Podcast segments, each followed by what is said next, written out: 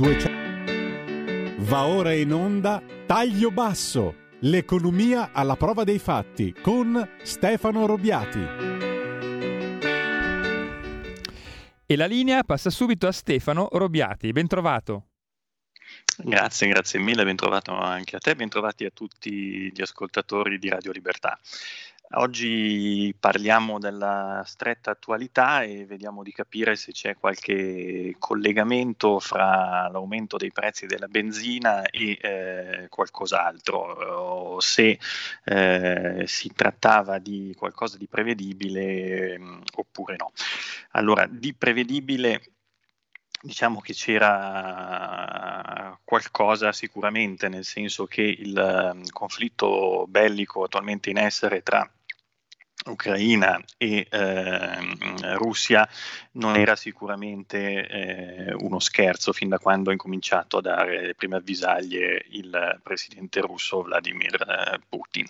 Eh, non era uno scherzo, non è un uh, territorio che ha vissuto in pace fino allo scorso anno, ma che ha avuto in uh, particolari aree uh, al confine ehm, con la, la, Russia e con eh, la popolazione filorussa già delle tensioni da parecchi anni che eh, non erano mai state risolte, che davano poi dei preludi. Ma non siamo qui a parlare adesso di eh, motivazioni, di, di, ragioni, perché secondo me ragioni nelle guerre non le ha nessuno, ripeto, e eh, vogliamo cercare di capire quali sono gli effetti eh, sull'economia, sull'economia reale, in particolare in questo momento delicato, perché abbiamo avuto i due anni di eh, pandemia in cui eh, sembrava che l'uscita dal tunnel fosse vicina, sono da due o tre giorni eh, notizie di ripresa dei contagi, ma pare ancora non delle ospedalizzazioni e quant'altro, ma il tunnel si è attaccato a un altro tunnel perché eh, si vede che la, la, talpa che sta scavando è ancora bella energica e procede senza, senza sosta. Si è attaccato a un altro tunnel che è questo della um, guerra in cui ci siamo infilati. Allora, il um, discorso punta soprattutto sul ehm, caro delle, di alcune materie prime e eh, sulla scarsità delle materie prime stesse, nel senso che eh, finora abbiamo parlato di ehm, energia, abbiamo parlato di gas nelle puntate precedenti, di corrente elettrica e di quant'altro. Adesso iniziamo a sentire la, eh, il peso del, del conflitto, degli effetti del conflitto, quindi le sanzioni, le contromisure che l'Unione Europea sta adottando da un lato e stanno adottando anche altri soggetti che dell'Unione Europea non fanno più parte o non hanno mai fatto parte, vale a dire il eh, buon eh, Boris eh, Johnson da una parte e uh, Biden uh, dall'altra. E ehm, ce ne accorgiamo del, del, conflitto forse più di prima, non solo per la questione drammatica dei, dei, profughi e per le immagini che si vedono in televisione, ma ce ne accorgiamo anche quando tutte le settimane perlomeno andiamo, nel mio caso, a fare eh, benzina al distributore. Abbiamo dei prezzi che oramai per ehm, anche il self-service, sia per... Ehm, il gasolio che per la benzina hanno superato i 2 euro al litro con prospettive di andare anche eh, oltre. E eh, qualche mh, mm, persona non eh, vicina particolarmente agli interessi europei perché magari ha delle eh, riserve o delle possibilità di eh, sopravvivenza diciamo senza bisogno di, eh, di Mosca e eh, dell'energia e dei, mh, delle materie prime che arrivano dal, dalla Russia ovvero dall'Ucraina stessa che ehm, è soggetto aggredito che però forniva eh, parte di prodotti ehm, per l'industria alimentare in particolare eh, mettono in campo appunto delle contromisure che vanno a non danneggiare loro, ma eh, ripeto, noi siamo sempre nel mezzo come eh, Europa e ci troviamo eh, sempre con l'acqua alla gola, nel senso che il buon presidente mm, Biden insieme a Boris Johnson hanno avuto la brillante idea, o perlomeno l'hanno annunciata, di eh, porre una sorta di ehm, embargo sul eh, petrolio che arriva dalla Russia. Allora, l'Unione Europea dipende per il 34% dei consumi di petrolio, quasi 4 milioni di barile rispetto agli 11 eh, che consuma dalla Russia. Quindi se si decidesse di ehm, imporre una sorta di embargo al ehm, petrolio, al greggio proveniente dalla Russia, potete ben capire che quella che sono oggi 2 euro al litro potrebbero veramente diventare 3-4 euro al litro e quindi trascinare in una eh, spirale inflazionistica perché tutto si trasporta sostanzialmente i ehm, prodotti di ogni tipo che ci troviamo sugli scaffali dei supermercati. Stefano, ti non... interrompo solo Prego. un secondo per una chiamata. Grazie. Buongiorno. Prego, buongiorno. Buongiorno, sono Stefano. No, niente, sono Luciano da Torino. Io ho interesse di macchinotenza, sto studiando un po' le scelte che fanno le case automobilistiche tipo BMW, che ha scelto di fare, non crede BMW che sarà tutto elettrico anche perché ci sono i paesi sottosviluppati che non hanno queste colonnine non usciranno mai. Perciò il mercato petrolifero sarà sempre presente. Ma poi io, contrariamente alle idee marxiste che io non ho mai creduto, cioè questa guerra che ha fatto la Russia, secondo me io la spiego complicato con la crudeltà dei russi. Se lei va a vedere la Polonia a cosa è successo, quindi solo con i principi di Henry Ford, i russi avrebbero potuto civilizzarsi e non, non scadere in queste crudeltà orribili. Ecco. Mm, non, non, si può spiegare in altro modo secondo me questa guerra. Guardi, ehm, la, la, ringrazio del, del, suo intervento. Il ehm, discorso, mh, mm, dicevo, io non uh, vado a indagare adesso eh, né è uh, mia mm, diciamo, competenza specifica quella uh, sulle motivazioni di, di, un conflitto e ripeto, mh, io condanno eh, le guerre eh, per partito preso e eh, non vado a cercare colpevoli o, o, dire, o vittime, ma eh, trovo mh, mm, che siano eh, delle aberrazioni del, dell'essere umano che purtroppo nel corso della, della storia si, si, ripetono. Il, eh, cercavo di, di, capire appunto gli effetti eh, sul, sull'economia e sul mercato, in questo caso quello petrolifero, per poi arrivare ad altro. Eh, lei giustamente dice che alcune case automobilistiche eh, spingevano adesso per il discorso del, mm, dell'elettrico come mezzo sostitutivo. Beh, eh, ci rendiamo conto che anche l'elettricità va prodotta in qualche modo, non esce facendo un buco nel terreno, eh, ma bisogna anche qui avere degli impianti. Questi impianti vanno alimentati, abbiamo visto che le eh, fonti di alimentazione degli impianti italiani, al di là dell'idroelettrico e eh, di qualcosa che esiste forse di ehm, eolico, abbiamo il grosso della dipendenza da energia energia termo, termoelettrica e eh, prodotta con vuoi carbone, vuoi eh, gas, eh, non più con il nucleare. Se avessimo comunque, ehm, se ci concentriamo comunque sull'energia eh, prodotta da centrali termoelettriche, dipendiamo in ogni caso sia per il carbone, sia per il gas, sia eventualmente un domani per il nucleare da eh, soggetti che sono attualmente dall'altra parte della barricata, fra virgolette, nel senso che la Russia, la Russia produce eh, gran parte di queste materie mh, energetiche.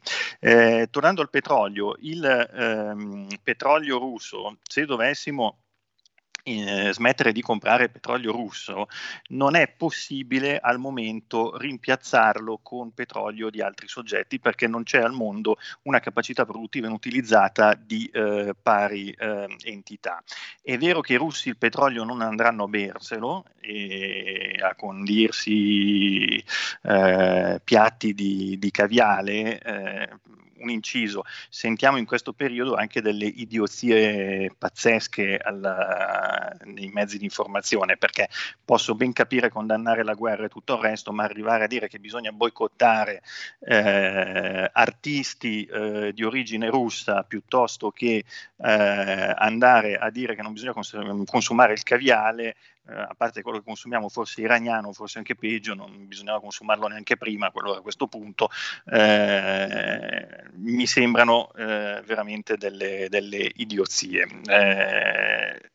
Torniamo a noi. Il eh, petrolio russo non c'è un'alternativa al petrolio russo. È vero che i russi appunto non se lo berranno il petrolio, lo andranno eventualmente a vendere verso chi glielo compra e chi glielo potrà comprare, se non glielo compriamo noi, glielo comprerà sicuramente la Cina, glielo comprerà sicuramente l'India. Quindi libererebbero capacità produttiva di eh, paesi del Medio Oriente che attualmente magari vendono alla, um, alla Cina e eh, all'India e quindi uno può dire non compriamo il petrolio russo, viene sostituito da eh, petrolio eh, medio orientale, diciamo, eh, che viene eh, non più acquistato da alcuni paesi più vicini al eh, blocco, chiamiamolo russo, in questo momento, che non hanno perlomeno condannato l'aggressione e non fanno parte della lista nera dei paesi eh, nemici della, della, Russia e così via. Eh, non è semplice però, perché le esportazioni di greggio non passano attraverso tubi, ma passano attraverso navi e quindi abbiamo le navi che devono andare o passare dal, dal Mar Nero o passare dal Mar Baltico. E eh, pensate che oggi sono entrambi due canali che sono relativamente eh, bloccati. E quindi non è così immediato dire che eh, si libererebbe capacità, eh, si libererebbe una quantità di eh, petrolio offerto dai paesi eh, del Golfo Persico o comunque del, dell'area del eh, sud del, del, Mediterraneo per eh, soddisfare il eh, fabbisogno effettivo del, dell'Europa. Questo incide appunto sui costi del, eh, dei trasporti e quant'altro, ma ci siamo accorti che dalla Russia arriva o dall'Ucraina arrivano altre eh, produzioni. Non stiamo parlando adesso dei microchip, delle terre rare, del nickel per le batterie, di queste cose qui che hanno avuto e eh, hanno dei, delle carenze eh, sul fronte eh, quantitativo del, dell'offerta legate anche in parte al al conflitto, ma anche per esempio al grano, quindi qui stiamo parlando della pancia della gente. Eh, torniamo alla rivoluzione francese. Stefano, ti interrompo ancora per un'altra chiamata. Grazie. Prego. Pronto? Buongiorno. Ciao Stefano, buongiorno Stefano. Allora, per quanto riguarda l'esportazione delle guerre, dal 1945 in poi, con la guerra di Corea, eccetera, eccetera, non c'è nessuna nazione che ha esportato più guerra degli Stati Uniti, molto più della Russia. Con questo non voglio difendere Putin, eh, però le cose vanno dette. Secondo, scusami un attimo, eh, io vorrei capire una cosa. Se io vado a fare benzina oggi e la pago un euro al litro e il giorno dopo la pago un euro e cinquanta, ma nei, ne, ne, nelle cisterne del distributore c'era la benzina pagata a un euro al litro. Ora perché il giorno dopo la devo pagare 50 centesimi in più e due giorni dopo altri 50 centesimi in più? Ma chi è che fa questa speculazione? Fatemi capire. La fa il distributore o eh, la, la, la, diciamo, l'azienda della benzina, perché non è possibile. Se io ho lì della merce a magazzino che l'ho pagata a 10, perché la devo vendere a 20? Posso venderla a 20 quando avrò riacquistato dell'altra merce che giustifica l'aumento, o no? Ti saluto. Grazie, grazie, grazie ricambio volentieri il saluto.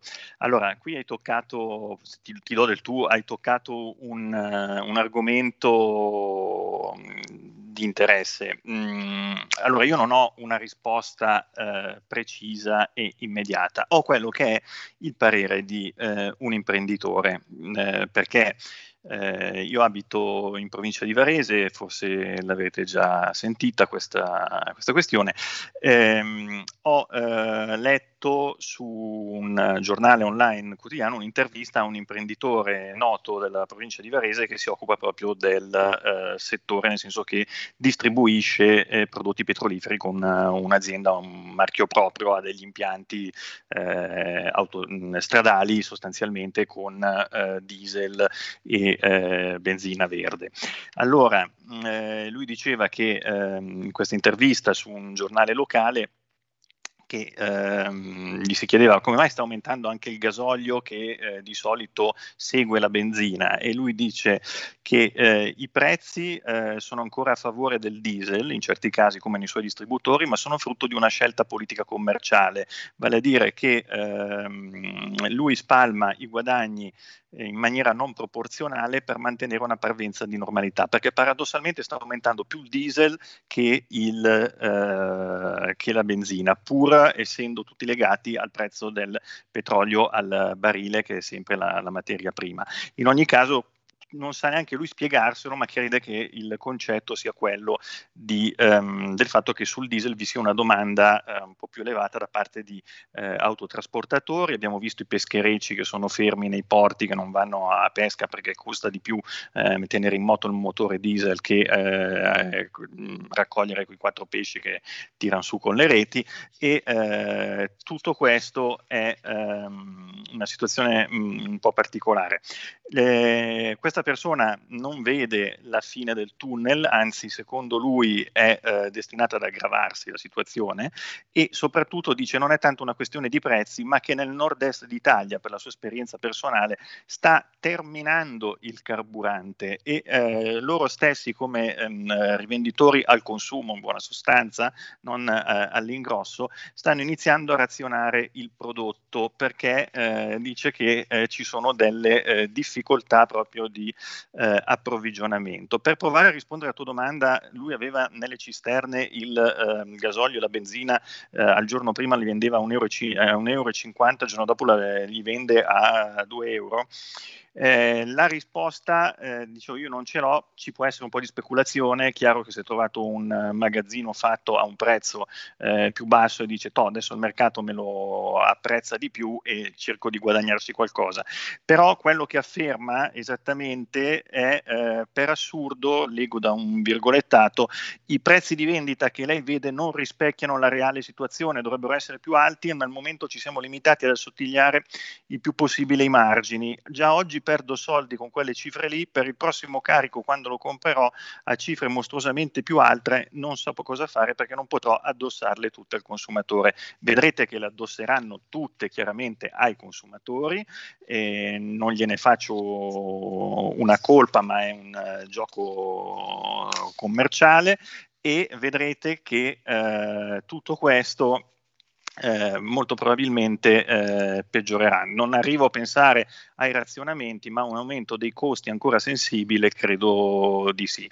Vorrei poi chiudere ehm, andando a eh, guardare eh, due aspetti che vi dicevo, non è solo la benzina che aumenta, ma aumentano anche altre cose. Sempre un imprenditore della mia zona che eh, non conoscevo eh, benissimo, ma che è il terzo produttore di pasta fresca in, in Italia, eh, ha delle difficoltà in questo momento sul reperimento, anche qui non tanto solo sui prezzi, ma anche sul reperimento di materia prima, vale a dire di grano e di olio di eh, girasole, che ecco, magari Stefano, non sarà... Stefano, ti Prego. fermo ancora per una chiamata, intanto ti avviso che hai ancora sei minuti. Ah, grazie. Buongiorno. Buongiorno signor Robiati Lisetta. Allora io voglio fare un riassunto di un po' di tutto. Allora, la, la più le più importanti centrali nucleari ucraine sono nelle mani dei russi, mi sembra, no? Come Sì, pure le aree sì. più, più industrializzate e ricche di risorse naturali, di quello che sta dicendo lei.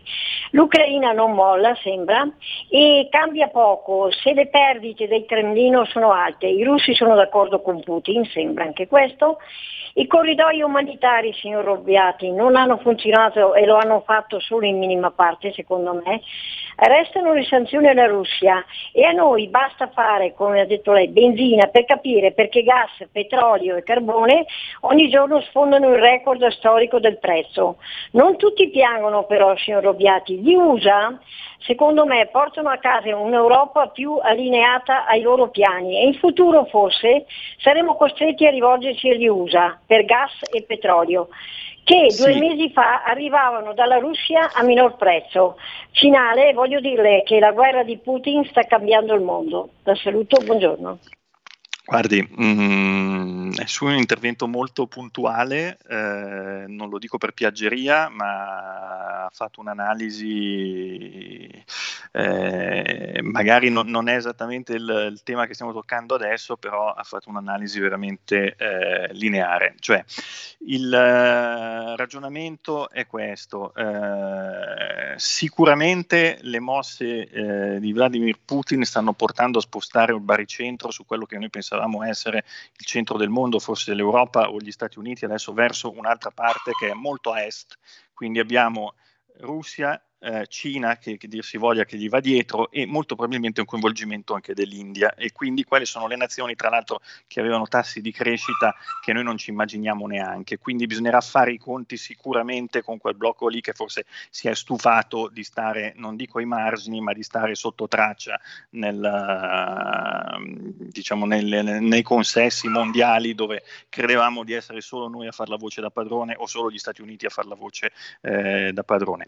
Però, eh, tornando al nostro mh, mm, punto, magari qualcuno si arricchisce. Gli Stati Uniti, vi dicevo, hanno iniziato in una puntata precedente a, a riattivare quelle eh, fonti, i petrolieri statunitensi sostanzialmente, a riattivare quelle fonti di eh, produzione di eh, greggio dal fra- dalla frantumazione delle, delle, rocce, delle scisti, credo che si chiamino, quindi quelle rocce che sono imbevute in buona sostanza di, di greggio, quindi non è un pozzo, ma spaccano proprio il terreno per eh, ottenere ehm, eh, petrolio. Queste erano chiuse perché avevano dei problemi di carattere ambientale gravissimi gravissimi e perché erano anti-economiche. Adesso sono ridiventate economiche e la lobby dei petrolieri statunitensi sta guadagnando parecchio, forse è l'unica che potrebbe andare dietro a uh, un'eventuale uh, rielezione, conferma di Biden e forse andare dietro a uh, dargli qualche risultato nelle elezioni di metà mandato che avrà entro fine anno.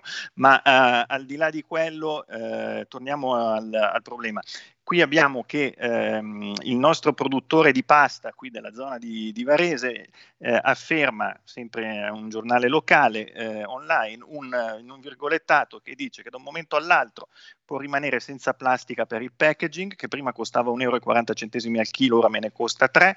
Non ho l'olio di girasole, l'olio di girasole magari non sarà un prodotto nobile come il nostro olio d'oliva, quello che vuoi, però per l'industria alimentare è importante e abbiamo visto che arriva da lì e quindi eh, vediamo che stiamo, abbiamo tutta l'economia che è messa più o meno in eh, ginocchio. Io credo di aver quasi terminato i miei minuti, è solamente un accenno, l'ultimo, al fatto che il presidente di Confindustria eh, Bonomi ha ehm, iniziato a chiedere, e eh, qualche voce si leva anche dai banchi di opposizioni e non solo, ma anche dalla maggioranza che sostiene il governo, di rimodulare gli obiettivi del piano nazionale di ripresa e resilienza. E quindi dire è eh, cambiato il quadro geopolitico, sono cambiati i rapporti eh, dei prezzi, non si trovano più certi prodotti, se si trovano si trovano a costi incredibili, dobbiamo rimodulare gli obiettivi e le scadenze. Allora, questo da un lato è vero, ma da un lato è anche una eh, comoda via di fuga per il fatto che forse il piano nazionale di ripresa e resilienza era un po' un libro dei sogni per come era stato scritto e non era misurato sulle reali capacità attuative, l'abbiamo affrontato nelle prime puntate di questa trasmissione, del eh, paese, che non sarebbe stato in grado di gestire una capacità di spesa ehm, nell'arco temporale previsto dal, dal piano con strumenti di carattere eh, ordinario. E molto probabilmente diciamo da questo punto di vista eh, Confindustria sta eh, fornendo una sponda al governo per sfilarsi un po' dal mancato rispetto o comunque con una ri- rinegoziazione di quelli che sono gli obiettivi con l'Europa del piano nazionale di ripresa e di resilienza. Devo però fare una piccola critica a Confindustria perché è facile adesso andare a dire che eh, sono necessarie eh, misure compensative, calmierazioni e quant'altro, però eh, fino a poco tempo fa chi ha eh, gioito della globalizzazione, dell'ingresso della Cina nella World Trade Organization e così via, piuttosto che eh, della delocalizzazione di ehm, strutture produttive all'estero, dell'allungamento delle filiere, quindi dire le viti le compro là e non me le faccio qui, sono stati gli imprenditori, anche quelli italiani che ci hanno guadagnato. Adesso si trovano anche loro a dipendere da, sono dalla parte degli imprenditori perché sono quelli che danno lavoro e eh, cibo anche a a tutto il resto del, dell'economia, però eh, tengano presente che forse in passato hanno avuto dei vantaggi anche. Grazie e buon fine settimana a tutti. Avete ascoltato Taglio Basso, l'economia alla prova dei fatti